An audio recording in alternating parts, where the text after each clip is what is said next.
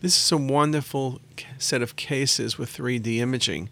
Look at the renal pelvis on the right. You can see the mass filling in the renal pelvis. When you look at the CT urogram, you see the abnormality with the involved calyx lower pole. And then you look at the bladder and you see multiple bladder masses. This is a classic case of transitional cell carcinoma of the kidney, as well as transitional cell carcinoma of the bladder. And in the bladder, it's amazing how many different tumors there are present. At times, it's very easy to miss tumors of the renal pelvis because they don't cause obstruction.